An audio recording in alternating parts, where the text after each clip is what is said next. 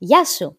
Καλώς ήρθατε σε αυτό το bonus επεισόδιο με τον Βασίλη Παζόπουλο. Ο Βασίλης έρχεται για δεύτερη φορά στο podcast μας, οπότε να σου θυμίσω ότι είναι οικονομικός αναλυτής με ειδικότητα τις ανεπτυγμένες αγορές και τα κρυπτονομίσματα.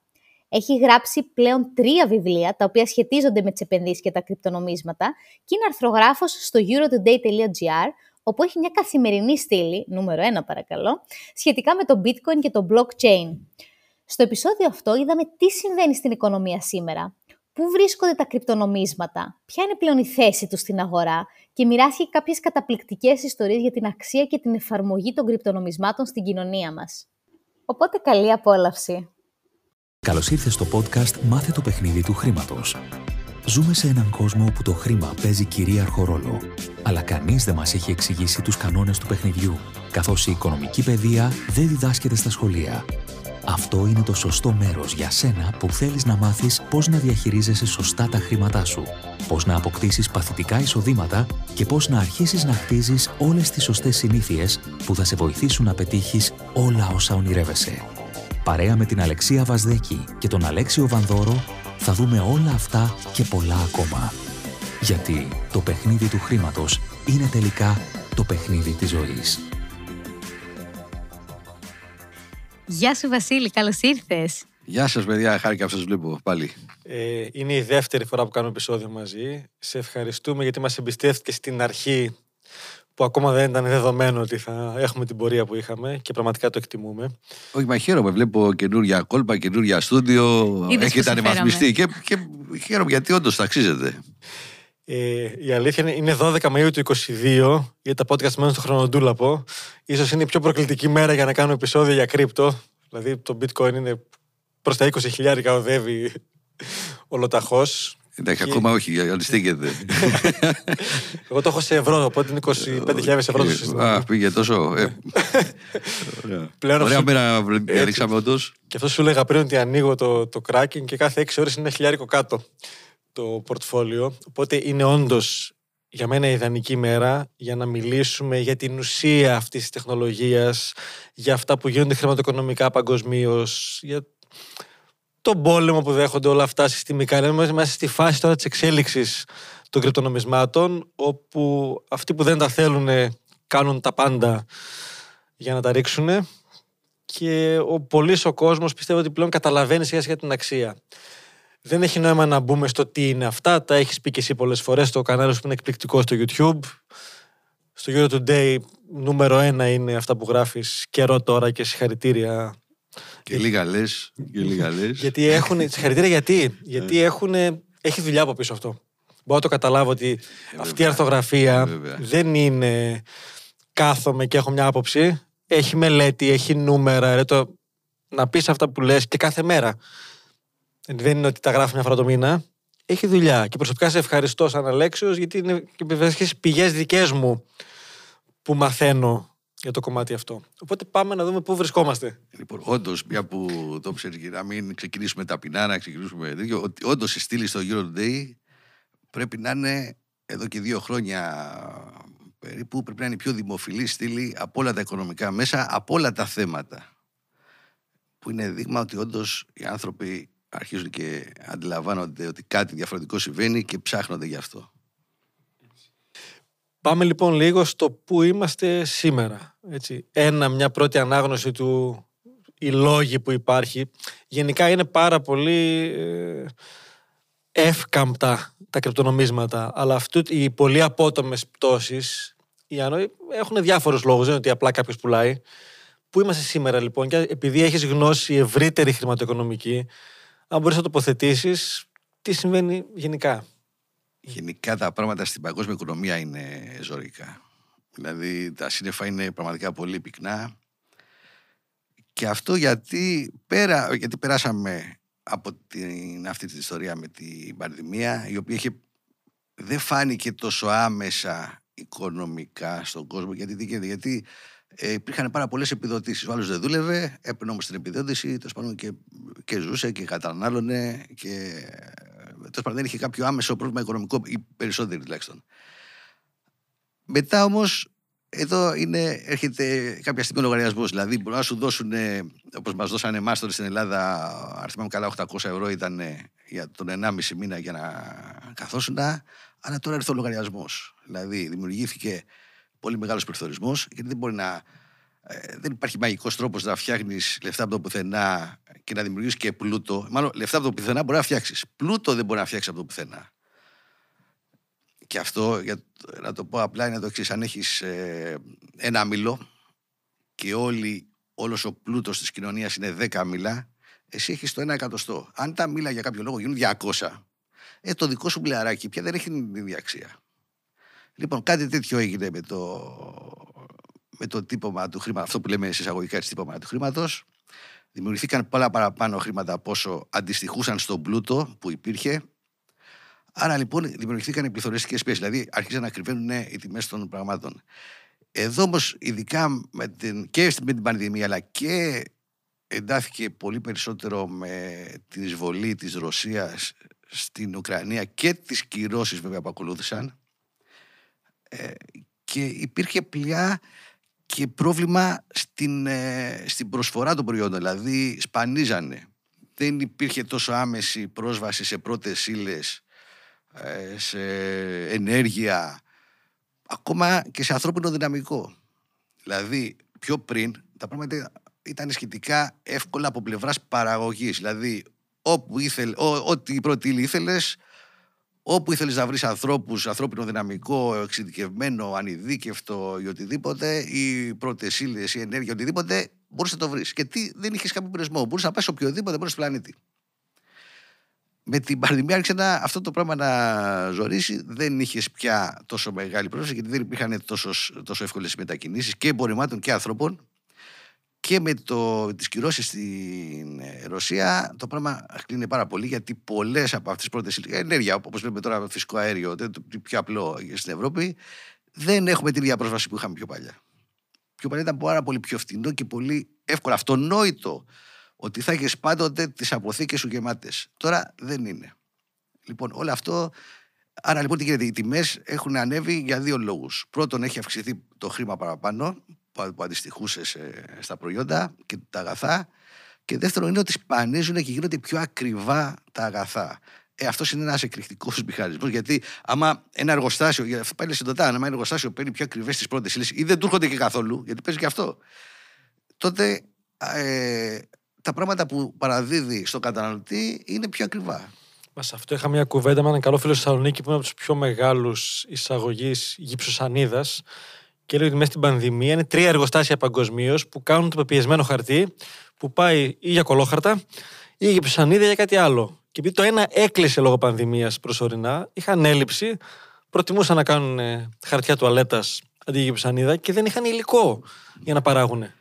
Λοιπόν, να σας πω μια ιστορία που μου είπε ένας ε, φίλος που ασχολείται με αυτά.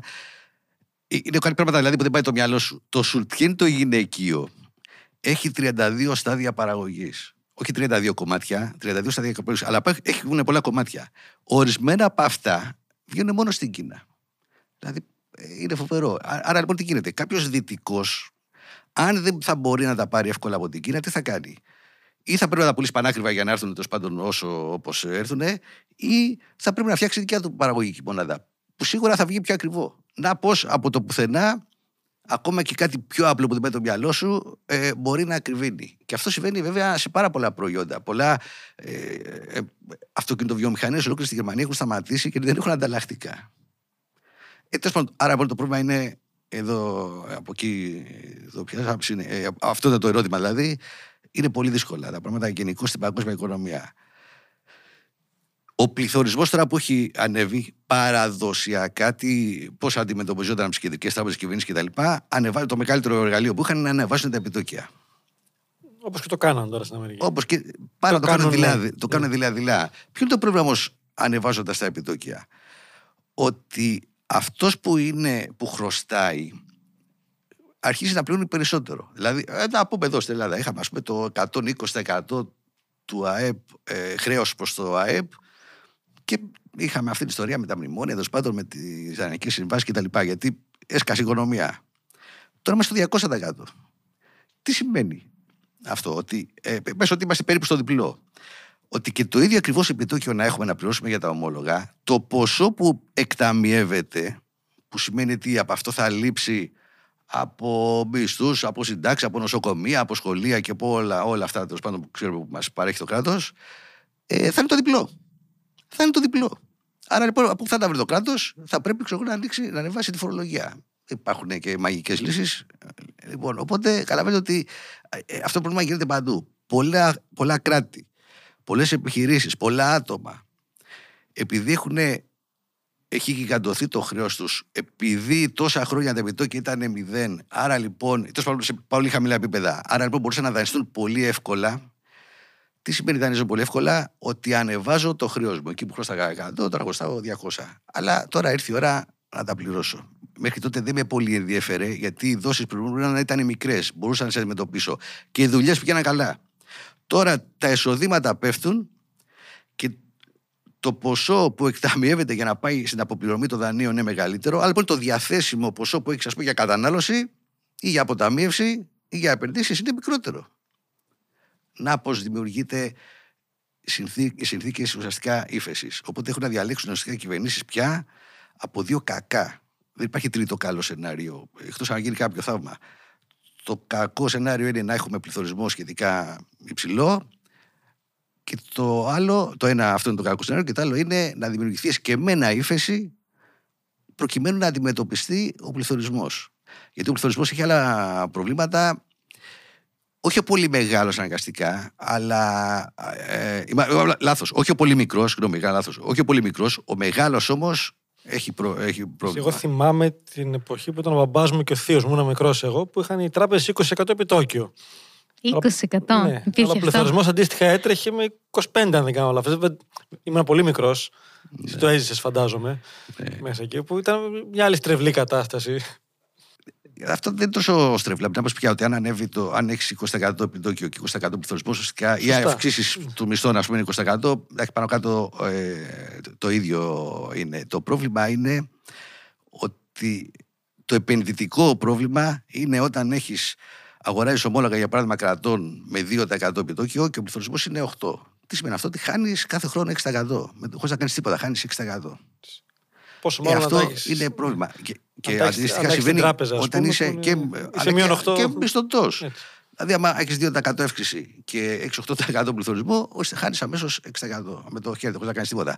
Ε, ε, ο πληθωρισμός δημιουργεί, άμα συνεχίσει για καιρό, δημιουργεί ανισότητα. Μεγάλη. Δηλαδή, για ποιο λόγο, πες ότι έχει ένα εκατομμύριο ευρώ. Στο ένα εκατομμύριο ευρώ προφανώς δεν θα το έχει ένα εκατομμύριο σε μετρητά όλο, θα έχεις βάλει ξέρω εγώ 900.000, θα ρίξει ακίνητα, σε μετοχέ, κάτι, κάπου θα τα έχεις τοποθετήσει. Και μόνο 50.000 πες 100 θα είναι σε μετρητά. Τα ακίνητα έχουν το χαρακτηριστικό ότι ακολουθούν οι τιμές τους, ακολουθούν τον πληθωρισμό. Και λίγο παραπάνω ίσως. Και αυτό γιατί, γιατί γίνεται. Γιατί ο μέσος όρος των σπιτιών που χτίζεται παγκόσμια είναι με ρυθμό 1 με 2% το χρόνο. Δηλαδή, αν υπάρχουν 100 σπίτια, γίνονται 101-102 κάθε χρόνο και ανεβαίνει. Αλλά ο ρυθμός που αυξάνεται το χρήμα είναι παραπάνω. Ο δηλωμένος στόχος των κεντρικών τραπεζών είναι 2%.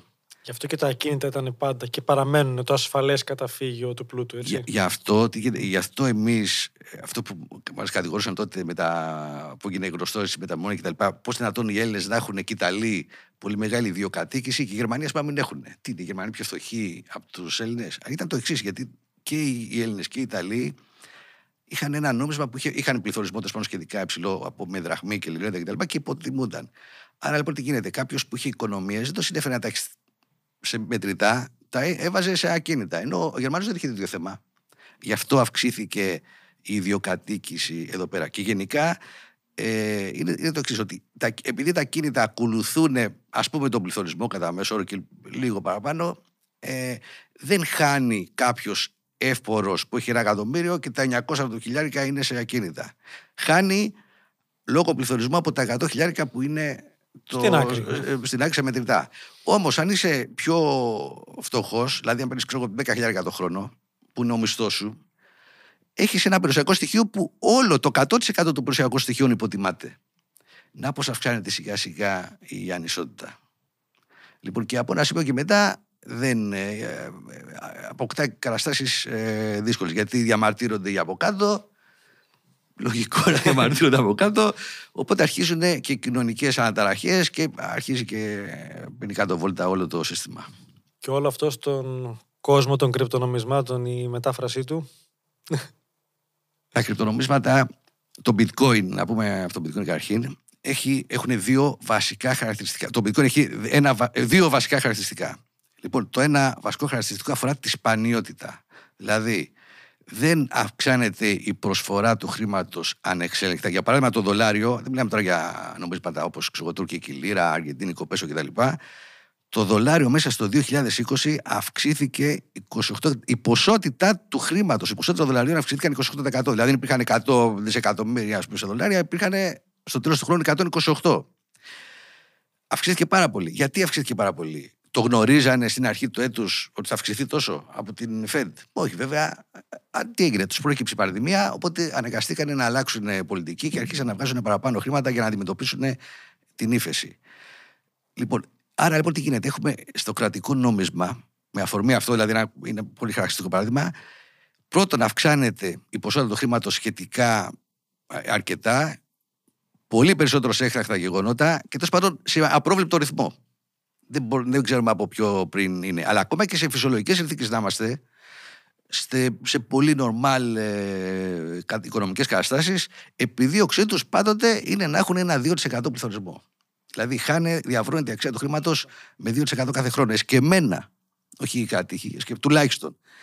Λοιπόν, στο bitcoin, από την άλλη, έχει τις ιδιότητες του χρυσού. Δηλαδή, τι ιδιότητα έχει ο χρυσός, μια σπανιότητα. Και γι' αυτό σε περίπτωση που γίνονται κρίσεις, όλοι καταφεύγουν, πουλάνε τα δολάρια, άλλους τα ευρώ κτλ. Και, και παίρνουν χρυσό. Μέχρι πρόσφατα τουλάχιστον. Γιατί το κάνανε, Γιατί ο ρυθμός που αυξάνεται το χρυσός κάθε χρόνο είναι 1,8% περίπου ε, ετήσια.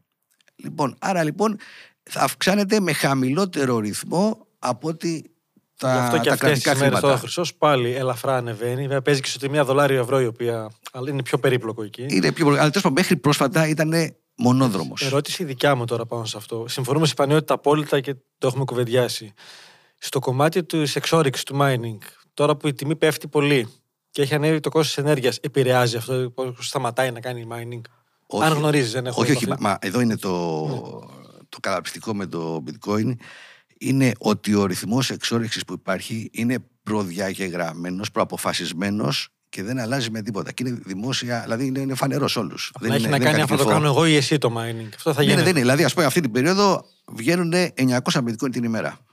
Τέλος. Αυτό ούτε 899 ούτε 901. Δεν υπάρχει περίπτωση να το αλλάξει κανένας, ούτε συνθήκες. Η αφελής ερώτηση τιμή. είναι ότι αν αύριο πρέπει σταματήσουν όλοι να κάνουν mining οι υπολογιστές, αυτό συνεχίζει να παράγει; Ε, ε, ένα μόνο μηχάνημα να υπάρχει, ένας υπολογιστής όλος και να υπάρχει, θα αρκεί. Okay. Και υπάρχουν εκατοντάδες χιλιάδες. Σύμφωνοι, είναι δηλαδή, η ακραία δηλαδή, ερώτηση. Δεν, ναι. δεν, δεν υπάρχει. Αυτή η okay. περίπτωση δεν υπάρχει. Γιατί ναι. πάντοτε είναι έτσι φτιαγμένο που θα συμφέρει και ένα ευρώ να, κάνει, να φτάσει η τιμή του bitcoin, θα συμφέρει κάποιον έστω και ένα ναι, να κάνει mining. Άρα λοιπόν να συνεχίσει να δουλεύει. Αλλά ε, αυτό, το θέμα της πανιότητας, τι γίνεται με το bitcoin. Άρα ξέρουμε ότι τα επόμενα 25 χρόνια το χρυσό θα ανέβει περίπου 50% σχέση με την υφιστάμενη ποσότητα. Δηλαδή, αν υπάρχουν ας πούμε, 100 τόνοι πες χρυσού, μετά από 25 χρόνια θα είναι 150. Στο bitcoin όμως η αύξηση θα είναι 15% μόνο. Και σίγουρη, όταν λέω σίγουρη, η εξόριξη του χρυσού εξαρτάται από δύο πράγματα. Πρώτον, από την τιμή και δεύτερον από την τεχνολογία. Δηλαδή, αν η τεχνολογία βελτιωθεί, ε, η εξόριξη του χρυσού που θα γίνει θα γίνεται με μεγαλύτερο ρυθμό γιατί θα είναι πιο εύκολο να βγάλεις παραπάνω ποσότητα στο έδαφος, ε, ε, από το έδαφος. Και το άλλο είναι, και ξέρουμε ότι η τεχνολογία πάντοτε προοδεύει. προοδεύει. Δηλαδή, ενδεχομένως σε λίγο καιρό, μέχρι και δεινόσαυροι μπορούν να βγάλει η τεχνολογία. Και αυτό, αυτό το Jurassic Park δεν είναι και τόσο επιστημονική φαντασία. Δηλαδή, βασίζεται σε πραγματικά, σε, τέλος πάντων, σε επιστημονικά δεδομένα. Το δεύτερο είναι η τιμή. Τώρα έχει ο Χρυσός γύρω στα 1900 δολάρια. Όμως τι γίνεται. Αν, και, άρα λοιπόν έχουμε πέσει ένα ορυχείο που σκάβουμε ξέρω, 100 μέτρα για να βγάλουμε ε, αυτή την ποσότητα του χρυσού που είναι γιατί μέχρι εκεί μας συμφέρει, μέχρι εκεί να σκάψουμε μέχρι τα 100 μέτρα, γιατί τόσο κοστίζει ξέρω, 1700 ευρώ, ε, δολάρια. Αν τώρα σκάψουμε μέχρι τα 150 μέτρα, θα βρούμε χρυσό; Ε, προφανώς θα βρούμε κι άλλο. Αλλά δεν θα μας στοιχίζει 1700, που τόσο ώστε να το πουλήσουμε 1900 να έχουμε το κέρδος, θα μας στοιχίζει 3000. Οπότε δεν έχουμε λόγο να το κάνουμε να μας στοιχίζει πιο ακριβά από ό,τι να το πουλήσουμε και γι' αυτό και σταματάει εξόριξη μέχρι εκεί. Αν όμως ο χρυσός πάει 3.000 ή 5.000 ή 10.000, ε, δεν θα αρχίσουν να σκάβουν παραπάνω. Δεν πρόκειται να βγάλουν παραπάνω ποσότητα. Α, θα ξαναπέσει η τιμή αντίστοιχα. λόγω Άρα ποσότητας. λοιπόν το 1,8 είναι, έχουμε μια σχετική σπανιότητα ή πάει και ανάποδα. Αν λόγω πανδημίας πες, ε, ένα στους δέκα μόνο εργάτες στα ορυχεία δουλεύει. Οι άλλοι ξέρω, αρρωστήσουν. Τι γίνεται, θα βγει μικρότερη ποσότητα.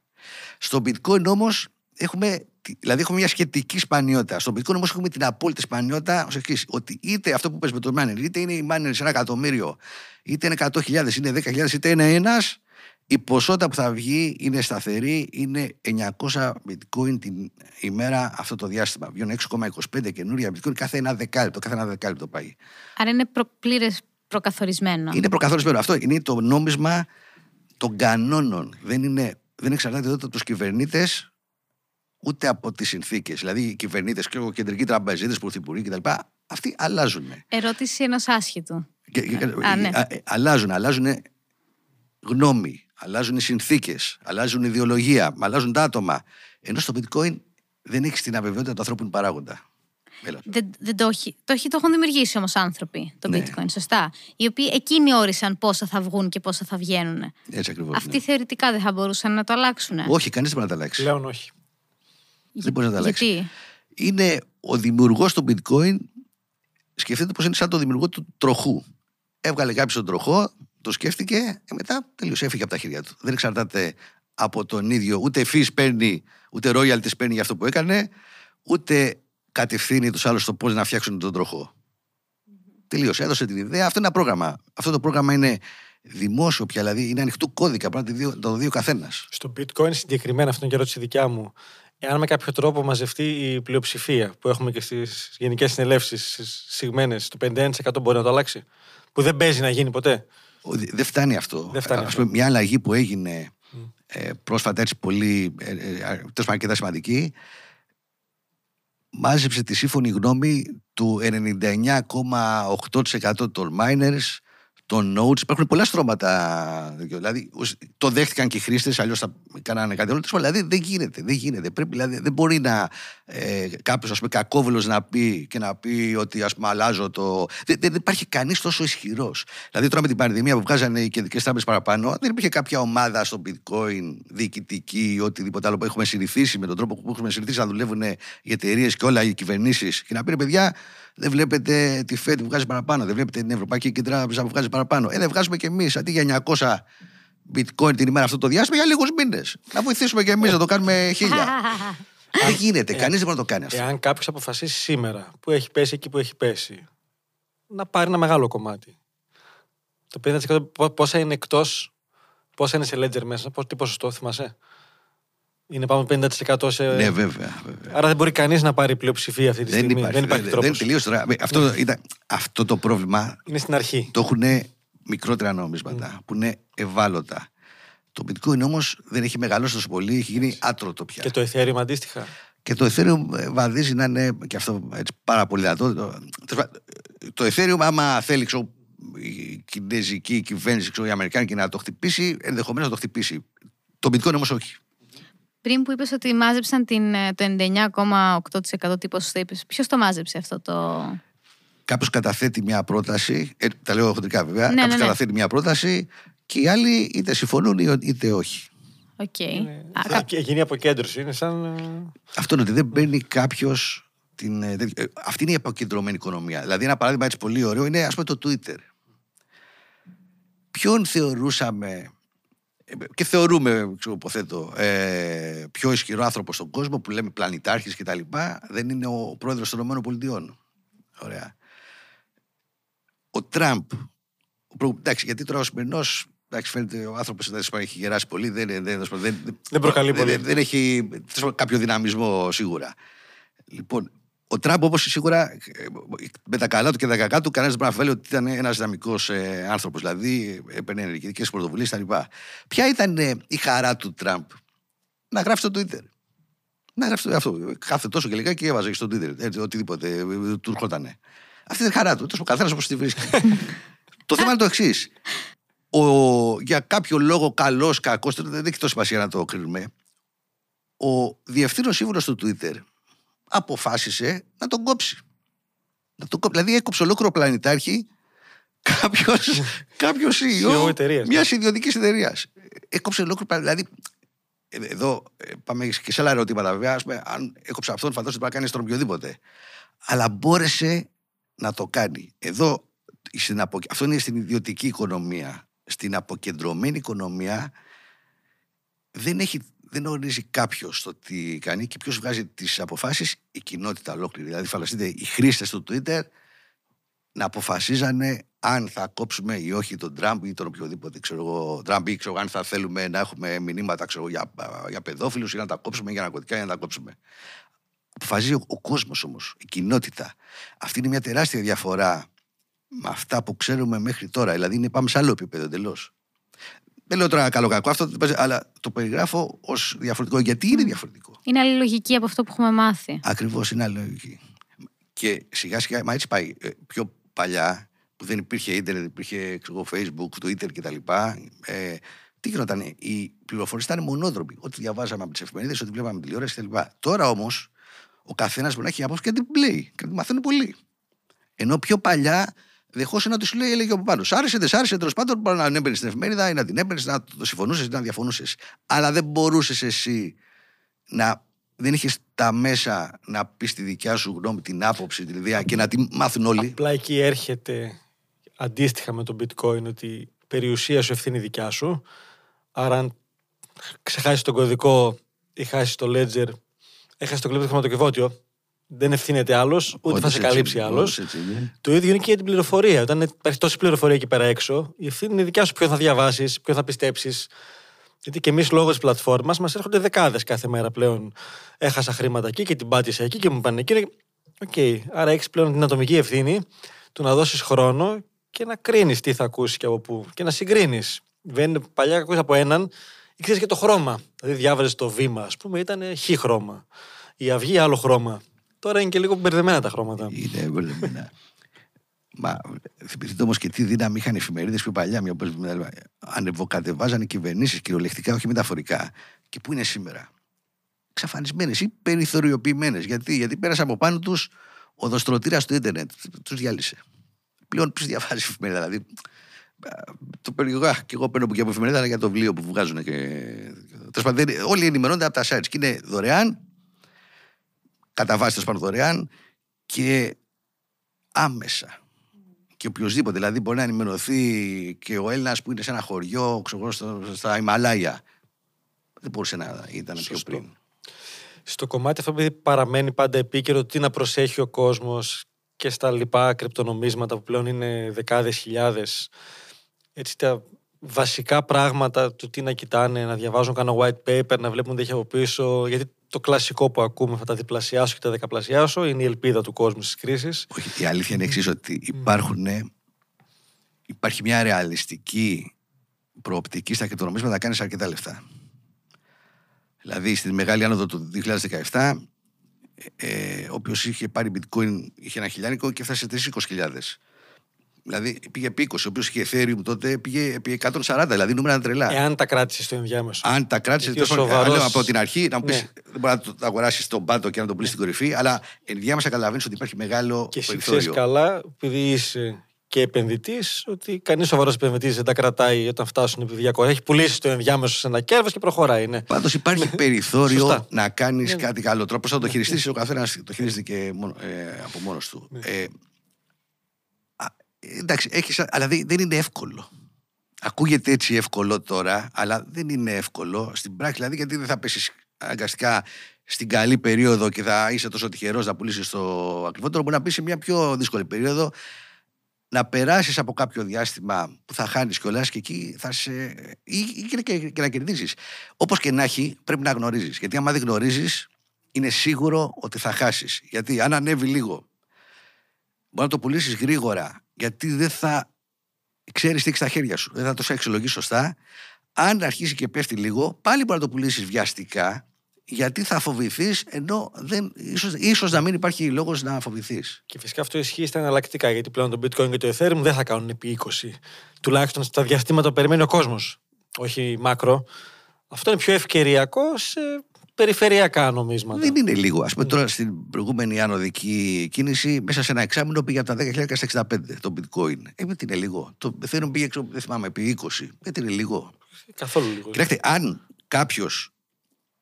Αν πέσει σε μια περίοδο που πάνε καλά τα κρυπτονομίσματα, επειδή όντως οι αποδόσεις είναι σχετικά μεγάλες και επειδή ε, περίπου υπολογίζουν ότι το 1 με 2% ασχολείται με τα κρυπτονομίσματα των επενδυτών, τι σημαίνει αυτό, ότι θα είσαι στο 1% αυτών που θα έχουν τις καλύτερες αποδόσεις. Δηλαδή, δεν σου φτάνει αυτό; Δηλαδή, θες να είσαι στο 1%, δηλαδή αν έχεις bitcoin και ethereum, λέω τώρα. Δηλαδή, δεν σου φτάνει αυτό; Δηλαδή, θες να είσαι στο 1% του 1%. Ε, αυτό είναι Και εκεί γεννάται το ερώτημα, θα το κουβεντιάσουμε και live μαζί. Εφόσον πιστεύω στην τεχνολογία, εφόσον πιστεύω σε αυτά τα δύο και στο μέλλον τους, γιατί πρέπει να με νοιάζει η τιμή; Δηλαδή, άντε και τα έκανα επί πέντε. Τα πούλησα και τα έχω πάλι σε ευρώ. Τι θα τα κάνω, θα πάω στο σιρτάρι; Άντε να πάρω, τα πάρω και ένα κίνητο. Εάν μπορώ να τα βγάλω. Γιατί πάρα πολλοί τα έχουν και περίεργα και δεν μπορούν να τα βγάλουν. Έστω ότι τα έβαλα από τράπεζα και μπορώ να τα βγάλω σε τράπεζα. Είμαι βέβαια, πάω due diligence κομπλέ. Πάλι γιατί να τα πουλήσω το ερώτημα, εφόσον πιστεύω σε αυτό. Για να ξαναπάρω όταν πέσει, ναι. να το δω χρηματιστηριακά ενδεχομένως. Κοίταξε, όντως. Ε, κάποια παρόμοια λογική είχα τότε που ασχολούμαι με τις Αμερικάνικες μετοχές, ας πούμε με την Google. Και ας σκεφτείτε το εξής. Ποιο είναι το πάνω όριο στην Google; Ε, δεν υπάρχει, απλά δεν υπάρχει. Δεν υπάρχει. Γιατί συνέχεια θα βελτιώνεται. Συνέχεια θα μπαίνει παραπάνω ο κόσμος. Θέλετε να θα ασχολείται παραπάνω ο κόσμος. Άρα λοιπόν αυτά τα πράγματα από ένα σημείο και μετά δεν έχουν. Δεν, απλά στην Google θεωρητικά παίρνουν και ένα μέρισμα επειδή είναι μετοχή ενδεχομένως. Δεν παίρνουν μέρισμα, αλλά mm. κερδίζουν από την άνοδο της μετοχής. Συνήθως στις τεχνολογικές δεν παίρνεις μέρισμα. Okay. Α πούμε στην Apple παίρνεις ένα μικρό μέρισμα, Amazon δεν παίρνεις, Google δεν παίρνεις. Δεν το ήξερα αυτό. Okay. Άρα δεν ελπίζω. Ε, στην Coca-Cola θα έπαιρνα. Στην Coca-Cola, ναι. Εκεί πέρα βέβαια εκεί κερδίζεις από το μέρισμα και μια μικρή. Ε, άνοδο, άνοδο που μπορεί να κάνει στην μετοχή. Ενώ οι τεχνολογικές υποτίθεται και δουλεύουν πιο γρήγορα. Και όντως το είδαμε ότι μέχρι πρόσφατα τουλάχιστον μέχρι την ε, πτώση που ήταν στους τελευταίους κάνα δύο μήνες, ε, τρεις ποσό είναι, είχαν φτάσει οι τέσσερι-πέντε ε, ε, τεχνολογικές εταιρείες μεγάλες, η Google, η Facebook, η Apple και η Amazon κτλ. να έχουν περίπου το 50% της κεφαλαιοποίησης του Standard Poor's. Δηλαδή, πέντε εταιρείες χάνει το μισό, τη μισή αξία και άλλες 495 είχαν την άλλη μισή. Και μιλάμε τώρα για Αμερική, τώρα δεν μιλάμε τώρα για κανένα, ας πούμε, καμιά χώρα μικρή, με τεράστιες επιχειρήσεις πολυεθνικές. Γιατί, γιατί τι γίνεται, η ψηφιακή οικονομία έχει το πλεονέκτημα ότι δεν δεσμεύεται από τους, ε, από τους περιορισμούς του, φυσικού κόσμου. Δηλαδή δεν έχει βάρος, δεν έχει ε, μάζα, δεν, έχει, δεν μυρίζει, δεν, δεν χαλάει. Ε, αυτό είναι τεράστιο πλεονέκτημα. Δηλαδή, τώρα, στην εποχή που είμαστε τώρα, πούμε, που πάμε πριν, ότι έχουμε πρόβλημα, κάποιο κάποιος που έχει επιχείρηση παραγωγική, που φτιάχνει ξέρω, παπούσια, ξέρω, τραπέζια, οτιδήποτε, ε, μπορεί να έχει πρόβλημα στις πρώτες ύλες. Να μην του έρχονται. Να έχει πρόβλημα στην ενέργεια. Γιατί ξοδεύει ενέργεια, πετρέλαιο, ξέρω, σαν, είτε σαν πρώτη ύλη, είτε σαν κάψιμο και να βάλει τα μηχανήματά του να δουλεύουν, τα φορτηγά του να κυκλοφορούν, να διανύμουν τα προϊόντα κτλ. Ο ψηφιακός κόσμος όμως δεν έχει τέτοια πράγματα. Δεν, η, η άνοδος του, η, η βελτίωση της τεχνολογίας που υπάρχει των εφαρμογών στα κρυπτονομίσματα ή και γενικά στο ψηφιακό κόσμο δεν επηρεάζονται από, το, από την πρώτη ύλη, από την ενέργεια. Δεν τους αφορούν αυτά τα πράγματα. Ούτε η, η, μετα, η δυσκολία στη μετακίνηση, αφού οι περισσότεροι δουλεύουν ε, από το σπίτι τους ή πάνω από ε, μακριά, δεν πάνε αναγκαστικά στα γραφεία. Ενώ αν είσαι σε ένα εργοστάσιο και παράγεις, δεν πάει να το κάνεις από το σπίτι σου σε καμία περίπτωση. Στην ερώτηση μας κάνουν πολλές φορές ε, να τα κάνω staking ή όχι, δηλαδή να τα βάλουν να μου παράγουν, ας πούμε, μια απόδοση. Τι θα απαντούσες εσύ; Τι είναι το staking; Το staking είναι να τα κλείσω, όπως τα είχαμε κλειστά στην τράπεζα κάποτε. Και βέβαια στο bitcoin και στο ethereum είναι αστείο έτσι. Δίνει μισό 1% όποιος δίνει. Σε πιο εναλλακτικά ενδεχομένως είναι παραπάνω. Ε, υπάρχουν και κάποιες. Ο χώρος αυτός αναπτύσσεται πάρα πολύ. Δηλαδή υπάρχουν τώρα πια αντίγραφα τραπεζών, ας το πούμε και έτσι, που είναι εφαρμογές επί της ουσίας. Άρα λοιπόν τι γίνεται, αυτές σου δίνουν, σου, δίνουν, σου παρέχουν δάνεια και δέχονται καταθέσεις. Εκεί όμως, εδώ έχουμε το εξής ε, τέτοιο. Σου δίνουν κάποιες καταθέσεις με επιτόκια ακόμα και για αυτά τα λεγόμενα stablecoins, δηλαδή αυτά που έχουν μια κλειδωμένη ισοτιμία με το δολάριο, ας πούμε. Άμα τα πας σε μια αμερικανική τράπεζα τα κανονικά σου δολάρια, δεν παίρνεις τίποτα. Όπως και εδώ με το ευρώ δεν παίρνεις τίποτα. Εκεί όμως, να σου δώσουν. Δεν είναι ασυνείδητο να πάρεις και 10%. Για να βάλω τέδερα, ας πούμε, κάποιο ναι, ναι, σταθερό. Να πεις και πώς το δίνουν αυτοί 10 και άλλοι δεν δίνουν τίποτα. Τι είναι, το, κάποια πατεωνιά παίζει από πίσω. Δεν είναι απαντονιά για τον εξή λόγο. Γιατί πρώτον έχουν. Όχι, δεν είναι απαντονιά, δεν είναι αναγκαστικά απαντονιά. Υπάρχουν και απαντώνε, βέβαια. Εντάξει, το, δεν είναι, είμαστε κοινωνία αγγελών. σα ίσα. Το μεγαλύτερο πρόβλημα που έχει ο χώρος των κρυπτονομισμάτων είναι ότι έχουν μπει διάφοροι επιτίδια, ας πω και έτσι, που εκμεταλλεύονται την αφέλεια του κόσμου. Λοιπόν, αλλά πες ότι είσαι νόμιμος πάντων τίμιος, μπορείς να δώσεις όντως 10%. Γιατί; Γιατί πρώτον δεν έχεις τα έξοδα που έχει μια τράπεζα. Δεν έχεις χιλιάδες υπαλλήλους, δεν έχεις κτίρια, δεν έχεις λειτουργικά έξοδα. Ε, αυτό σου δίνει ένα τεράστιο πλεονέκτημα. Μετά, εκεί έχεις ανταγωνισμό. Δεν είναι κάποιο τραστ. Εδώ τώρα τι γίνεται. Αν έχω κάποια λεφτά και είμαι στην Πυριό και σου πω, αν δεν μου δώσετε τόκο για τις καταθέσεις μου, θα πάω στην εθνική, και θα σου πούνε φύγετε. Πάλι τα ίδια θα πάρεις. Είναι, όλοι είναι συνεννοημένοι. Δεν, δεν είναι αυτό. Όχι μόνο στις τράπεζες, στην τηλεφωνία το ίδιο δεν γίνεται. Ε, Όμως εκεί έχει ελεύθερο ανταγωνισμός. Άρα λοιπόν για να προσελκύσεις καταθέσεις και ανταγωνίζεσαι τον άλλον πραγματικά, λοιπόν γιατί δεν συνόησε, εσύ θα δώσεις 10, άμα δώσει ο άλλος 9, εσύ θα δώσεις 10. Και αν ο άλλος δώσει 11, το θα προσπαθήσεις να δώσεις 12. Μέχρι εκεί βέβαια που σε φτάνει όσο αυτή την πληροφορία σου. Τα χρήματα αυτά που τα κλειδώνεις εσύ εκεί, τα αξιοποιούν, τα μοχλεύουν και, και τα, τα δανείζουν αλλού. Τα δανείζουν αλλού, ναι. Άρα κερδίζουν κάτι παραπάνω από εκεί. Ακριβώς. Όλοι είναι ωφελημένοι. Αλλά το ρίσκο σου είναι σε ποια εταιρεία το κάνεις, τι βάθος, τι βαρύ. Πλέον είναι κεντροποιημένο εκεί. Ακριβώς, δηλαδή να του κλείσει φυλάκια. Ακριβώς, ακριβώς. Μπράβο. Όπως και μεγάλες πλατφόρμες. Δεν σου υπογράφει κανείς ότι θα υπάρχουν αύριο το πρωί. Όχι, όχι, όχι. Μα το είδαμε τώρα αυτές τις μέρες με το, με το Λούνα. Με το... Ναι, πες και γι' αυτό λίγο. το ένα, τέρα, ένα πάρα πολύ ε, ωραίο και ενδιαφέρον οικοσύστημα έτσι, τεχνολογικό πάνω στα κρυπτονομίσματα ήταν το Τέρα και το οποίο είχε μάλιστα και την ε, συμπάθεια ας πούμε, της κοινότητας γιατί ήταν πραγματικά αποκεντρωμένο δεν χρειαζόταν, ήταν εντελώς έξω από τράπεζες, δεν χρειαζόταν να μπλέξεις με τράπεζες καθόλου. Τι project ήταν αυτό, Είχαν, ε, αυτοί ουσιαστικά έχουν, ε, είχαν φτιάξει σταθερά νομίσματα, σταθερής ισοτιμίας νομίσματα. Δηλαδή με κλειδωμένη ισοτιμία με το δολάριο, κλειδωμένη ισοτιμία ένα άλλο με το ευρώ, κλειδωμένη ισοτιμία με το κορεάτικο νόμισμα. Έχει διάφορα τέτοια. Αλλά έχει μια ιδιαιτερότητα αυτό με βάση κάποιους έξυπνους αλγόριθμους, θα σπάνω για να μην μπερδέψουμε, που δούλευε πάρα πολύ καλά. Μόνο τι, που, τι γίνεται. Και είχαν μεγαλώσει. Και είχε μεγαλώσει. Και δεκάδες δισεκατομμύρια πια κεφαλαιοποίηση είχαν όλα αυτά. Δηλαδή δεν ήταν μικρά. Και παρόλα αυτά τους επιτέθηκε κάποιος ακόμα πιο μεγάλος, Λοιπόν, και μπόρεσε και ξύμιο, μάλλον από ό,τι φαίνεται κάποιος από την Wall Street, έτσι κάποιο τσακάλι από εκεί πέρα. Γιατί αυτοί έχουν τεχνογνωσία. Και εμπειρία. Έχουν χρήματα, εμπειρία και είναι και αδίστακτοι βέβαια. Λοιπόν, οπότε τα καταφέρανε και τον. Ε, δηλαδή και σχεδόν ουσιαστικά έχει μηδενίσει τιμή του μέσα σε λίγες μέρες. Δηλαδή αυτό είναι φοβερό.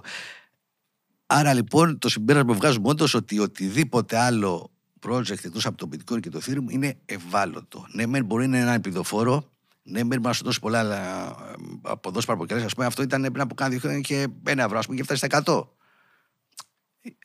Πάρα πολύ καλά. Και δεν ήταν ούτε απαντεωνιά, ούτε. Δεν κάναν κάτι. ήταν λάθος, μια χαρά, επειδή δουλεύανε σε βάθος. Δηλαδή το στείλανε πάρα πολύ ωραία.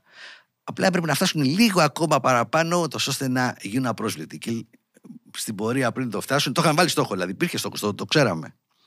Αλλά πριν φτάσει φαίνεται τα το Άρα αυτό έχει συμπαρασύρει το ρόλο προς τα κάτω, είναι και αυτό. Και αυτό και εσύ ότι αυτά τα προβλήματα με την παγκόσμια οικονομία.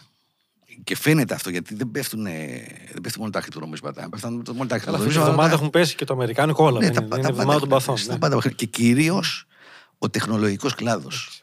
Έχει πέσει πάρα πολύ. Βέβαια, ήταν ο, ο κλάδος που ευνοήθηκε πολύ με την πανδημία. Mm. Λοιπόν, για παράδειγμα, ας πούμε το Zoom τι, τι καταπληκτική εφεύρεση ήταν αυτή. Δηλαδή, τι, πόσα, πόσα χρήματα, πόσο κόπο, πόσο χρόνο έσωσε από την οικονομία αυτός. Δηλαδή, αντί να πας να βρεις κάποιον άλλον, να κάνεις ταξίδια, παίρνεις αεροπλάνα, ξενοδοχεία κτλ. για να συναντήσεις κάποιον προμηθευτή, πελάτη, συνεργάτη, οτιδήποτε, το βλέπεις.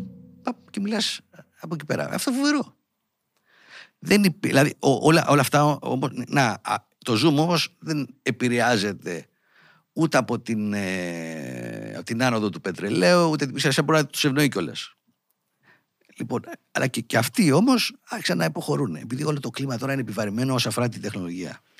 Να ρωτήσω κάτι. Φέτ, βασικά εν μέσω COVID και κρίσης, όταν ο κόσμος αγόρασε χρυσό, παρατηρήθηκε τον αγόρασε λιγότερο και να πήγανε κάποιοι και πιο πολύ σαν safety στα κρυπτονομίσματα; Ναι, βέβαια. βέβαια. Η μεγάλη άνοδος που έγινε στα κρυπτονομίσματα εκεί το λίγο μετά που άρχισαν να τυπώνουν, δηλαδή από το, από το καλοκαίρι περίπου, αυτά μακάλα του 20 και μετά, ε, ήταν ε, ακριβώς γι' αυτό, γιατί πολλοί ε, φεύγαν από, τα, από το χρυσό, δηλαδή το βλέπαμε, δηλαδή πουλάγανε τα ETF του χρυσού, δηλαδή κάποιες ηλεκτρονική μορφή χρυσό που έχουν κάποιοι και τα παίρνανε σε bitcoin.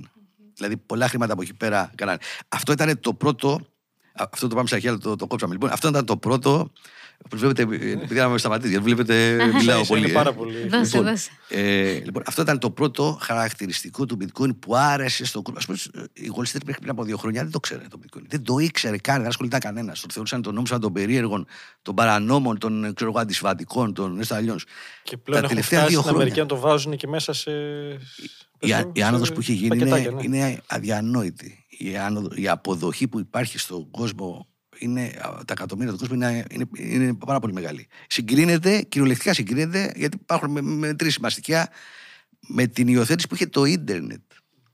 Δηλαδή, άμα συνεχίσει με τον ίδιο ρυθμό το bitcoin μέχρι το 2024-2025, θα έχει ένα δισεκατομμύριο χρήστες. Αυτό το νούμερο είναι τρελό. Μέχρι πρόσφατα ήταν τρει και Λοιπόν, το δεύτερο, πάλι λοιπόν, το δεύτερο χαρακτηριστικό, το μεγάλο του ε, bitcoin είναι ότι δεν υπάρχει θεματοφυλακή. Μπορείς να αποφύγεις τέλος την θεματοφυλακή. Δηλαδή, τι σημαίνει θεματοφυλακή; Ε, υπάρχουν δύο τρόποι να κατέχεις χρήματα. Λοιπόν, το ένα είναι σε μετρητά και το άλλο είναι μέσω τραπέζης. Αν το έχω σε μετρητά, δεν, μπο, δεν μπορεί κανένας να με εμποδίσει να τα δώσω ξέρω, σε σένα, στον Α, το Β. Δεν, δεν υπάρχει κάποιος τρόπος. Δηλαδή, εκτός αν έχουμε και οι δυο μας από ένα αστυνομικό διπλώμα, μας 24 ώρες το 24ωρο αν θέλει κάποιος να λάβει τα μετρητά μου, θα τα πάρει. Δεν μπορεί να, στην πράξη δεν μπορεί να εμποδιστεί.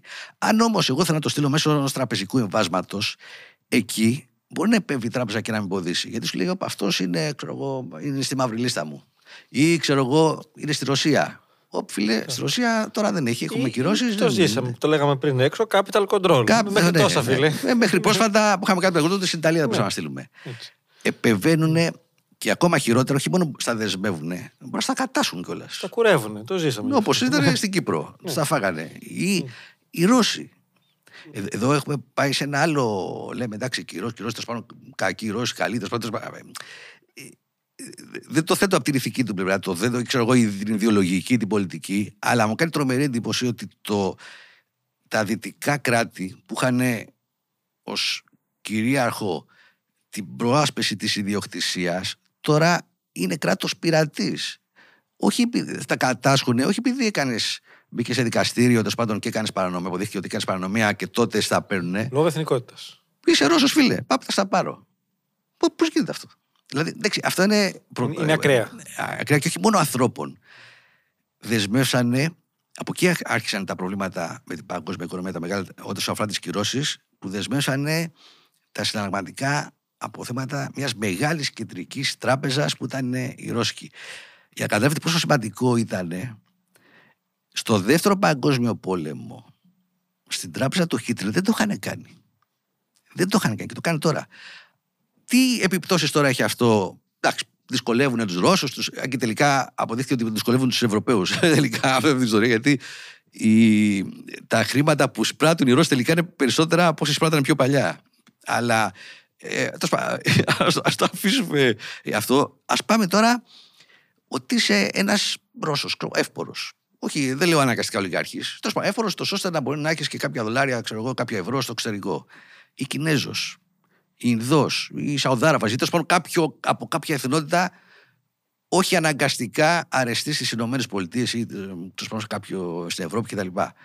Δεν θα φοβηθείς να έχεις τα χρήματά σου εκεί πέρα. Δηλαδή, είχες ένα ήταν πολύ συνηθισμένο κάποιος, ας πούμε, Ρώσος, ας το πούμε, ας πάρουμε αυτό το παράδειγμα, ένα μέρος να το έχει στη Ρωσία, το παρανέμενε, και ένα μέρος μικρό μεγάλο να το έχει στη Δύση. Δηλαδή θα έπαιρνε δολάρια, θα έπαιρνε ευρώ, θα έπαιρνε αμερικάνικα ομόλογα, θα έπαιρνε γερμανικά ομόλογα, θα έπαιρνε ένα σπίτι στο Παρίσι.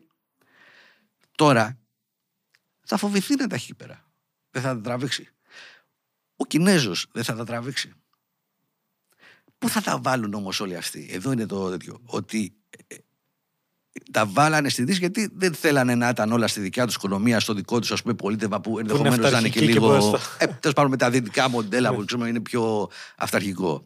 Τέλος πάντων δεν θέλανε. Προφανώς για τον ΑΒ λόγο δεν θέλανε, γι' αυτό τα είχαν αλλού. Τώρα δεν θα μπορούν να τα πάρουν αλλού. Δεν θα θέλουν να τα έχουν όλα στη δικιά τους χώρα. Τώρα να τα βάλει ο Ρώσος στην Κίνα, μου φαίνεται εντάξει, δεν έχει εννοία. Ελβετία πια που υπήρχε πιο παλιά δεν υπάρχει. Δηλαδή οι συνθήκες που ξέραμε στην Ελβετία που ήταν ουδέτερη, ότι που δεν σου παίρναν τα χρήματα, ήταν ανώνυμα και, και, και, και δεν υπάρχει πια αυτό. Εδώ και χρόνια. Το bitcoin. Αυτή είναι η λύση. Γιατί άμα τα έχεις bitcoin, δεν μπορεί κανένα κράτος να σου βάλει χέρι στα bitcoin σου. Αποκλείεται. Ο Θεός ο ίδιος δεν μπορεί. Το μόνο θέμα που υπάρχει εκεί, ακόμα και θα λυθεί, είναι ότι αν θέλω να τα χρησιμοποιήσω, επειδή δεν υπάρχει ακόμα το δίκτυο να τα χρησιμοποιήσω, χρειάζεται να τα γυρίσω σε, σε όντως, νομίσματα. Όντως, ακόμα. Όντως έτσι είναι. Ναι, ε, και, και ίσως να είναι και για πάντα αυτό. Δηλαδή ναι. η δικαιοδοσία του κράτους αρχίζει και σταματάει, γιατί αυτό το όριο είναι στο δικό του νόμισμα. Αυτό. Αλλά όχι σε νόμισμα αλλού. Δηλαδή όσο ισχυρή και να είναι η Ευρωπαϊκή Ένωση, δεν έχει ε, λόγο ότι θα κάνει ξέρω, Βραζιλία με το δικό της νόμισμα. Είναι αλλού, είναι άλλη ιστορία. Λοιπόν, ενδεχομένως να ε, δυσκολέψουν τον Βραζιλιάνο, άμα θέλει ο Βραζιλιάνο, αν ξέρω, έρθουν σε πόλεμο, δεν ξέρω τι σε διαφωνία, να εμποδίσουν τον Βραζιλιάνο να κάνει το δικό του νόμισμα, δεν ξέρω πώς λέγεται, σε ευρωπαϊκό, σε ε, ευρώ. Εκεί είναι, θα τον δυσκολέψουν, αλλά δεν μπορούν να τον. Ε, ούτε να το κατάσχουν τα νομίσματα που έχει, το τίποτα. Ε, το ίδιο ακριβώς γίνεται και στο bitcoin. Λοιπόν, αυτά δεν μπορούν να στα κατάξουν από τη στιγμή που τα έχεις στο δικό. Μάλλον υπάρχουν δύο τρόποι να τα έχεις, είτε να τα βάλεις σε κάποιο σαν τράπεζα, που εκεί όντως μπορεί να επέμβει το κράτος, ή να τα έχεις στο δικό σου προσωπικό πορτοφόλι. Είναι σαν να έχεις μετρητά στην τσέπη, σαν να έχεις ένα ράβδο χρυσό στο σπίτι σου. Στο σπίτι σου. Αλλά και το ράβδο χρυσό μπορεί να το βρει κάποιος. Τα μετρητά μπορεί να τα βρει κάποιος. Το πικόρι δεν μπορεί. Και το είδαμε στην πράξη. Εδώ δεν μιλάμε τώρα για θεωρία. Το είδαμε στην πράξη στην Ουκρανία πολλοί άνθρωποι θέλαν κάποιο, ήθελε κάποιος να φύγει από τη χώρα. Ωραία. Και τι έκανε. Καταρχήν βάλανε με το χέρι εκεί πέρα και πάνε και εκεί κάποια κοντόρ. Δεν μπορούσαν, ας πούμε, ήταν κάποιες περιστατικά. Ή το Twitter είναι γεμάτο με τέτοια. Δηλαδή, ας πούμε, θυμάμαι τώρα, κάποιος ήθελε να πάρει ένα αυτοκίνητο για να δικοπανίσει και δεν μπορούσε, δεν είχε λεφτά. Τα λεφτά τώρα στην τράπεζα, δεν μπορούσε να τα βγάλει. Τους στέλνει ένας φίλος του bitcoin στο πορτοφόλι του, δεν μπορεί να εμποδιστούν αυτά. Τα, τα έδωσε στον άνθρωπο που πούλησε το αυτοκίνητο, πήρε το αυτοκίνητο, κοπάνισε.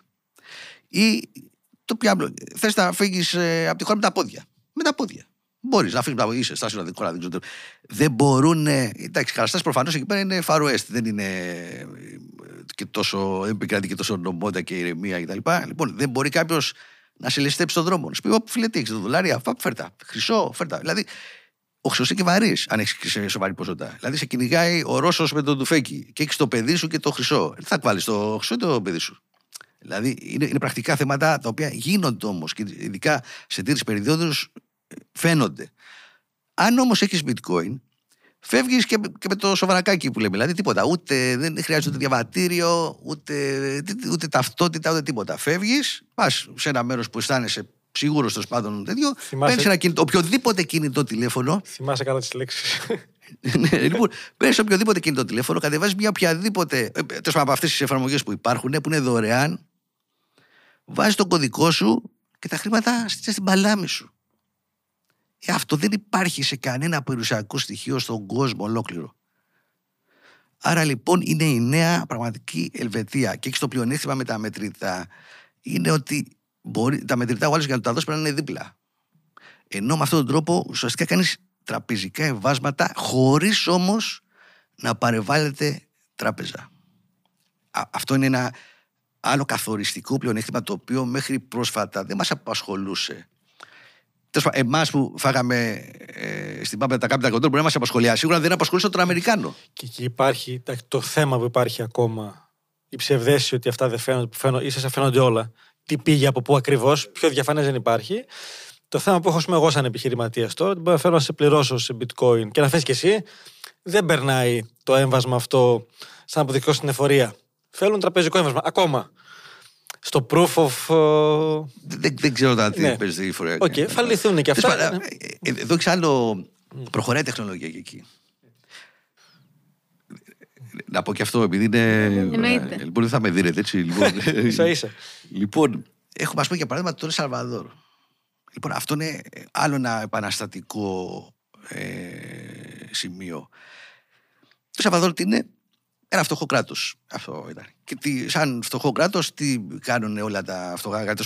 Πώς μπορείς να βιοποριστείς σε φτωχό κράτος, το πρώτο που σκέφτεται είναι να πας μετανάστε. Και όντως έχουν πάει, έχουν πάει πολλοί μετανάστες, ας πούμε, στην Αμερική συνήθως. Και το, για να κάνετε το 25% του ΑΕΠ της χώρας είναι από εμβάσματα μεταναστών. Δηλαδή ένα, ένα τεράστιο νούμερο. Τι πρόβλημα όμως είχαν αυτοί οι φουκαράδες εκεί πέρα, ότι ε, επειδή δεν είχαν κάποιο σοβαρό τραπεζικό σύστημα, πώς και ήταν το 70% δεν είχαν καν τραπεζικό λογαριασμό. Τόσο ήταν η κατάσταση εκεί πέρα. Για να στείλει κάποιος από την Καλιφόρνια στο Ελ Σαββαδόρο στην οικογένειά του, που τα έστειλε μέσω Western Union ή κάτι τέτοια. Λοιπόν, όμως αυτοί παίρνανε από το 10 μέχρι και το 35% του ποσού. Δηλαδή ήταν τρελό νούμερο. Και μιλάμε τώρα για, για φτωχούς άνθρωπου. Δηλαδή δεν, δεν, είναι, δεν ήταν καθόλου ευχάριστο για αυτούς να δίναν τόσα λεφτά έτσι. Και δεν ήταν μόνο αυτό. Κάναν και μέρε να φτάσει. Αλλά και πέρα από αυτό, τι γίνεται. Για να μπορεί ο άλλος να είναι στο χωριό του, ξέρω, στην οικογένειά του και να μην είχαν κάποιο κατάστημα Western Union εκεί πέρα. Οπότε τι θα έπρεπε να κάνει ο παραλήπτης του εμβάσματο, έπρεπε να πάει στο λεωφορείο, να κάνει μια ώρα ταξίδι για να πάει στο, σε κάπου στο δίπλα πόλη για να βρει ένα κατάστημα Western Union να πάρει τα, τα δολάρια που του έστελνε ο συγγενής του. Δεν τελειώναν όμως εκεί τα προβλήματα, γιατί επειδή όλοι παίρνανε χαρτονομίσματα, οι ληστές που τη στείλαν έξω από τα θάρκα στήματα. Δηλαδή μπορεί να τα παίρνει και ας κλέβανε. Δεν λέω κινδυνεύει η ζωή σου, σίγουρα κινδυνεύει τα λεφτά σου. Λοιπόν, και η ζωή σου βέβαια, γιατί γι' αυτό και η κλιματικότητα εκεί πέρα ήταν και σχετικά μεγάλη. Εντάξει, πέρα το ότι ήταν φτωχό κράτος. Τώρα τι γίνεται; Ο πρόεδρος εκεί πέρα του ήρθε η ιδέα, τέλο σε συνεννόηση βέβαια με, με τους ανθρώπους της κοινότητας εκεί πέρα των κρυπτονομισμάτων, η οποία πολύ ενεργή και, και μιλάμε τώρα για ξύπνοι άνθρωποι, τώρα δεν είναι τίποτα χαζή. Λοιπόν, και του λένε, κοίταξε να δεις, θα φτιάξει ένα ηλεκτρονικό πορτοφόλι, δηλαδή μια εφαρμογή στο κινητό. Όλοι όμως στον Σαββαδόρ έχουν κινητά. Και ένα και δύο. Παντού, σε όλο τον κόσμο γίνεται αυτό. Και στο πιο φτωχό κράτος μπορεί να έχουν και ένα-δύο κινητά. Λοιπόν, θα, α, θα φτιάξει μια εφαρμογή και ο άλλος θα σου στέλνει και στέλνει δολάρια, αυτός από την Καλιφόρνια, πούμε, για παράδειγμα που είπαμε, από μια αντίστοιχη εφαρμογή που έχει στο δικό του κινητό, στέλνει 100 δολάρια για παράδειγμα, με το που φεύγουν από το κινητό, ας πούμε, στο επόμενο δευτερόλεπτο, μετατρέπονται σε bitcoin και φτάνουν ένα δευτερόλεπτο, ας πούμε, πριν φτάσουν στο κινητό προ το αλλού, που είναι στο Ελσαβαδόρ, ξαναμετατρέπονται σε δολάρια. Κάνουν όλη αυτή τη διαδρομή σε bitcoin όμως. Τι πλεονέκτημα έχει αυτό, μια ειδική εφαρμογή του bitcoin. Ότι πάνε σε δευτερόλεπτα, όχι μέρες, σε δευτερόλεπτα. Ή, ή λεπτά, περιμένουν τα δύο-τρία μπλοκ, ας πούμε. Ε, όχι, επειδή είναι μελέτη network, είναι αυτό λέω, μια εφαρμογή διαφορετική. Άρα δεν, δεν χάνεις την ισοτιμία στο ενδιάμεσο. Είναι σχεδόν, σχεδόν ταυτόχρονα. Είναι μηδέν. Δεν πληρώνουν προμήθεια μηδέν. Wow. Και από την ασφάλεια του σπιτιού τους. Ε, αυτό είναι ένα τεράστιο πλεονέκτημα τώρα. Δηλαδή, ε, ε, τι επανάσταση φαίνει αυτό. Αυτό υπήρχε και πιο πριν. Λοιπόν, να πω ένα βήμα πιο πίσω. Πριν το 17, μιλάμε τώρα, πόσα χρόνια είναι. Λοιπόν, πριν το 17, δεν υπήρχε καν σαν σκέψη αυτό το πράγμα. Όχι αυτή η εφαρμογή.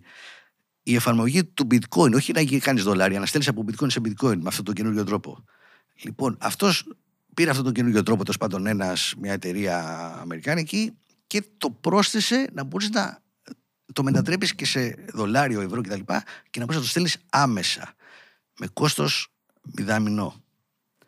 Αυτοί λένε τώρα όταν θα το προχωρήσουν, εκεί πέρα το κόστος θα απορροφάει το κράτος, αλλά εκεί πέρα όταν θα προχωρήσουν θα πληρώνεις 0,05%. Δηλαδή θα πηγαίνεις σε ένα κατάστημα και εκεί που πλήρωνες 3%, 2-3% στη Visa και στη Mastercard και θα πληρώνεις 0,05%. Εμείς όταν πληρώνουμε στα καταστήματα, το καταλαβαίνουμε ως καταναλωτές. Σου λέει 10 ευρώ κάνει, 10 ευρώ πληρώνω. Αλλά αυτό ε, τελικά τον τρώει και ο πελάτης όμως, βέβαια, γιατί ο επιχειρηματίας θα βάλει από πάνω στο κόστος, το πολύ και στο κόστος. Δεν θα το. Εγώ έκανα ένα βιντεάκι, το είχα δει κάπου και μου άρεσε ότι με τις κάρτες, αν γυρίσεις 100 φορές τα 100 ευρώ, καταλήγουν 33 στο τέλος. ναι. Μπράβο, μπράβο. Τα έχει πάρει η Visa ναι, και η Mastercard ναι. και όλοι οι ενδιάμεσοι. Είναι, είναι, πολλά, είναι πολλά που παίρνουν. Λοιπόν, τώρα όμως με αυτόν τον τρόπο, να πώς παραμερίζονται Visa, Mastercard, τράπεζες. Ο μόνο. Άλλο τρελό τώρα, πάλι στο Ελσαρβάδο. Εντάξει, αυτό ήταν για πρώτη φορά που γίνεται σε εκατομμύρια κόσμο. Για πρώτη φορά το βλέπουμε σε εκατομμύρια κόσμο. Και όντως βλέπεις ότι είπαμε πριν το 70% των κατοίκων εκεί πέρα δεν είχαν τραπεζικό λογαριασμό. Επί 50 χρόνια δεν καταφέρανε να, έχουν, να έχει πρόσβαση ο κόσμος στις τράπεζες και μέσα σε λίγους μήνες είχαν σχεδόν όλοι, είχαν, μέχρι πριν από δύο-τρεις μέρες που είχαμε κάποια στοιχεία, ήταν 4 εκατομμύρια και, ήταν, και είναι 6,5 όλοι. Δηλαδή, άμα βγάλεις τα μωρά και το, του περίληξ τα λοιπά, είναι όλοι. Δηλαδή, είναι φοβερό. Δηλαδή, μπαίνεις μέσα, ε, έχεις πλέον πρόσβαση στις τράπεζες. Γιατί είχαν άλλο πρόβλημα εκεί πέρα. Τώρα πάντων, πλήξω πολύ με τον Σαββαδόρο, αυτό να πω να δηλώσω. Ότι αν δεν έχεις τράπεζες και θε να ανοίξει κάποιο μαγαζί, οτιδήποτε έχεις ανάγκη κτλ., τι θα είναι θα πάρεις. Από το κογλίφου. Από το Δηλαδή είχαν, άλλο, είχαν τεράστια προβλήματα που όλα αυτά σιγά σιγά, λάθος, γρήγορα γρήγορα αντιμετωπίζονται και τώρα είναι σε σχέδιο να βγάλει η κυβέρνηση ένα άλλο, ε, μια εφαρμογή που θα δίνει δάνεια. Για να μην πέφτεις στην ανάγκη των τοκογλύφων. Πώς πραγματικά σώνει ζωές το bitcoin. Δεν είναι μεταφορικό, είναι κυριολεκτικό. Και στη Ρωσία, λέμε ο Ρώσος έχει πρόβλημα που έχει το, με τα capital, και εκεί είχαν capital control έχεις ένα είσαι εισαγωγέας. Δεν λέω μεγάλο, μην είσαι μικρός εισαγωγέας για να ζήσεις. Δηλαδή, έχει ένα μαγαζί και να ζήσεις. Λοιπόν, ξέρω μια επιχείρηση, μια μικρομεσαία επιχείρηση. Σου κόβουν τις εισαγωγές, την πάτησες. Δεν μπορείς να πληρώσεις τον προμηθευτή σου. Με bitcoin όμως μπορείς να το πληρώσεις. Δεν κλείνεις. Αυτό είναι το. είναι, είναι Δηλαδή, ανατρέπει τα δεδομένα εντελώς προ τα ξέρουμε. Δηλαδή, παραμερίζει την ισχύ των τραπεζών και των κυβερνήσεων. Και πού δίνει τη δύναμη, αυτή η δύναμη δεν χάνεται στον κόσμο. Είναι τεράστιο πλεονέκτημα αυτό. Και σαν κλείσιμο σιγά σιγά, επειδή άνθρωποι που θέλουν και ψάχνουν μέσα. Αλλά έχουν και τους φόβους και το συνέστημα το περίεργο. Απ' τη μια λοιπόν ακούνε όλα αυτά που λέμε εμείς και εμπεριστατωμένα και λέει: Ωραία, τα λέει και ο Παζόπουλος και ο Βανδόρος και η Αλεξία. Πάμε. Απ' την άλλη θα μπει το πρωί, θα διαβάσει. Ο Μπάφετ θα του πει: Δεν παίρνω ούτε 20 ευρώ, ούτε 20 δολάρια να πάει. Το, που τους θεωρούν τους ανθρώπους και είναι πετυχημένοι διαχρονικά στο που κάνουν. Εκεί που τοποθετούμαστε εμείς. Ο Μπάφετ είναι καταπληκτικός και εγώ εντάξει που ασχολούμαι με το Αμερικάνικο Μαστρίπι, δεν υπάρχει κάποια σχολή επενδυτών. Και εγώ που ασχολούμαι τι έκανα, παρακολουθούσα τι κάνανε οι μεγάλοι. Ο Μπάφετ, ο Πούλ, τον Τζόρτ, τέλος πάντων διάφοροι. Δεν είναι μόνο ο Μπάφετ. Το Μπάφετ ξέρουμε στην Ελλάδα. Υπάρχουν και άλλοι εκεί πέρα που είναι δυνατοί. Ο Μπάφετ Μπορεί να είναι καταπληκτικός σε άλλα πράγματα, αλλά στα θέματα της νέας τεχνολογίας έχει μείνει πολύ πίσω. Άρα, ότι δεν καταλαβαίνουν ή δεν τους συμφέρει ή δεν θέλουν. Και τα δύο. Και τα δύο είναι. Γιατί. Ε, και τα δύο είναι τελικά. Είναι κάτι που πρέπει να ελέγξουν ενδεχομένως. Οπότε... μα, μα, το βλέπω και σε ανθρώπους που είναι. Ξέρω, στην τράπεζα. Mm. Εντάξει, δεν έχουν κάποιο σοβαρό συμφέρον. Ένα μισθό παίρνουν. Αλλά δεν, δεν, είναι. Άστι Οικονομολόγοι γενικά δεν το καταλαβαίνουν γιατί έχουν μάθει αλλιώς αυτά που μάθαμε και εγώ οικονομικά σπούδασα. Δηλαδή, λοιπόν, εντάξει, δεν είναι κανένα μεγάλο πλεονέκτημα οικονομολόγο, βέβαια, αυτό το, το ξεκαθαρίζω. Λοιπόν, ε, αυτά που μαθαίνεις είναι διαφορετικό. Δεν είναι ότι είναι πιο δύσκολα, αλλά είναι διαφορετικά. Αυτό που λέμε ε, τι επιχειρήσεις είναι διαφορετικό. Ότι μπορείς να παρακάψεις τις τράπεζες είναι διαφορετικό. Αν έχεις μάθει μια ζωή με, να στέλνει γράμματα με το ταχυδρομείο, με το φάκελο, με το γραμματόσωμο κτλ. Και, και σου δείξει κάποιος το email, θα πεις άσε μας, ρε φιλέ, τι είναι αυτό το πράγμα. Θα φτάσει και που το ξέρω εγώ. Ε, δεν θα κάνεις τι ερωτήσεις. Ε, εκεί σε αυτή τη φάση είμαστε. Τώρα βλέπουμε όμως, να ρε παιδιά, έφτασε το ένα email, έφτασε το άλλο email. Δηλαδή, είναι πιο εύκολο και οικονομικό και τι να πάω στο ταχυδρομείο. Και γι' αυτό βλέπεις οι πιο νέοι δεν χρησιμοποιούν πάρα πολύ κρυπτονομίσματα. Αυτό είναι και, και πιο εξοικειωμένοι με την τεχνολογία. Βασίλη, πες μας λίγο και το κανάλι στο YouTube, γιατί υπάρχουν πολλοί που θέλουν να μάθουν περισσότερο, οπότε να δούνε. Λοιπόν, στο... Καταρχήν ξεκινάμε αυτό, να βρει κάποιος στο Euro Today. Εκεί πέρα είναι η στήλη που είπαμε, που είναι σαν, αν θέλει να μιληθεί γενικά για οικονομικά, είναι όντως εντάξει, όχι επειδή από εκεί πέρα, αλλά επειδή είναι όντως το πιο αξιόπιστο ε, έτσι, μέσο οικονομικό, για να πω γενικώς ε, στα site που ξέρουμε ότι εντάξει, το επίπεδο δεν είναι πάντοτε υψηλό. Και, και από κάτω από τα άρθρα έχει, το, ε, ε, ε, έχει ένα, ένα link που παραπέμπει και στο, και, στο, YouTube. Αλλά λοιπόν, παιδιά, θα κάνω μια που ήρθα. Θα κάνω μια διαφήμιση να δει γίνεται για, για, το βιβλίο. Πρέπει να πω για το βιβλίο που μου βγάλει. Τώρα πούλησε χίλια κομμάτια σε 1,5 μήνα. Έλα, συγχαρητήρια. Λοιπόν, ναι, ναι, ναι, καλά. Λοιπόν, πάει πάρα πολύ καλά. Πριν από σχεδόν δύο μήνες τώρα είναι που έχει βγει και πραγματικά σε κακή περίοδο. Κακή περίοδο για τα βιβλιοπολία, κακή περίοδο για, για το bitcoin και. Πώς λέγεται; το, ε, το επενδυτικό εγχειρίδιο του bitcoin. Εξηγεί δηλαδή πάνω κάτω αυτά που είπαμε, το μηχανισμό. Εντάξει, σε μεγαλύτερο βάθος βέβαια, το μηχανισμό, πώς δουλεύει τη φιλοσοφία του και πώς δίνει κάποια τύπα, ας πούμε, πώς μπορεί να το εκμεταλλευτείς επενδυτικά. Αλλά αυτό που είναι έτσι πολύ. Έτσι, Όντως είναι σκηνικό, δεν λέω. Α πούμε στο Twitter που στέλνουν. Που έχω μια. Αν ακούει κάποιος και είναι, έχει στο Twitter και ασχολείται με τα κρυπτονομίσματα, έχουμε κάνει μια πάρα πολύ καλή κοινότητα εκεί πέρα να έρθει να με βρει. Ε, μου στέλνουν από ε, περιοχές έτσι, όχι μόνο της Ελλάδας και του εξωτερικού, στην παραλία, μες στην παραλία λέει και διαβάζει το βιβλίο και στέλνουν το βιβλίο και με κάποιο τοπίο από πίσω ή κάτι τέτοιο. Είναι, είναι πάρα πολλά και πολύ όμορφα. Τέλος πάντων, για την απόκριση που βγήκε, η αλήθεια είναι το βιβλίο είναι, ε, υπερεύει και τις δικές μου ε, προσδοκίες.